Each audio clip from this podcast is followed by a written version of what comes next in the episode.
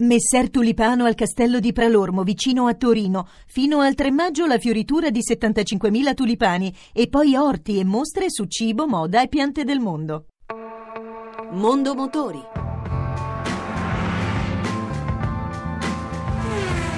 A cura di Roberto Taglialegna.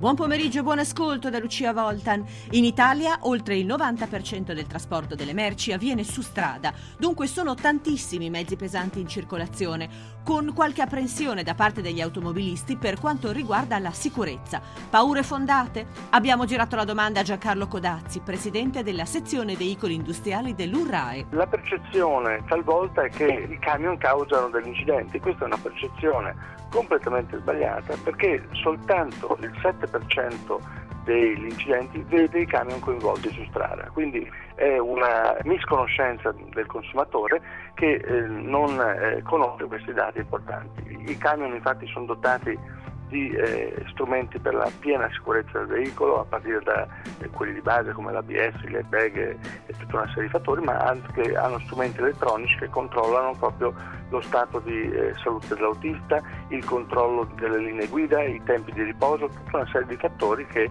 eh, garantiscono diciamo, la sicurezza della guida del veicolo industriale, quindi di conseguenza sono prodotti assolutamente sicuri sulla strada. Ecco, per quanto riguarda gli autisti devono sottostare ad alcune regole che ne garantiscano lo stato psicofisico e l'efficienza? Assolutamente sì, l'autista ha un percorso, oltre naturalmente ad avere la idonea patente di guida per la guida dei, dei veicoli eh, a 44 tonnellate, quindi veicolo più semi-rimorchio o veicolo più rimorchio, eh, devono fare dei percorsi professionali, delle ore di guida professionali, quindi dei corsi di formazione anche teorica professionali ogni 5 anni. Ricordo che l'autista poi è soggetto a una normativa di guida che consente un massimo di ore al giorno, sono circa 9 ore al giorno che può guidare l'autista. Questo per quanto riguarda gli autisti italiani, ma qualche apprensione in più magari è per gli autisti che non sono italiani, guidano in Italia, ma magari non sono sottoposti alle medesime regole. Come si può controllare? Queste regole che le dico sono regole europee, quindi i tempi di guida sono regole europee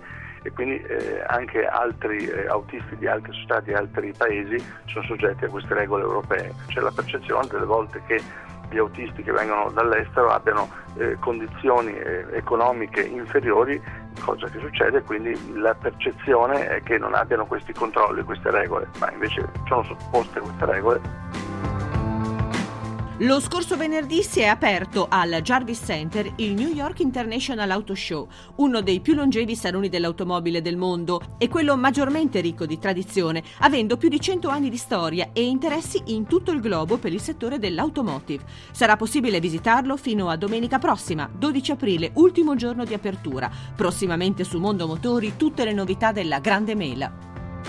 E anche per oggi abbiamo concluso. Se volete riascoltare questa ma anche le altre puntate potete farlo al sito radio1.rai.it. L'appuntamento con Mondo Motori è per mercoledì prossimo, sempre dopo il giro delle 14.30. Buon pomeriggio.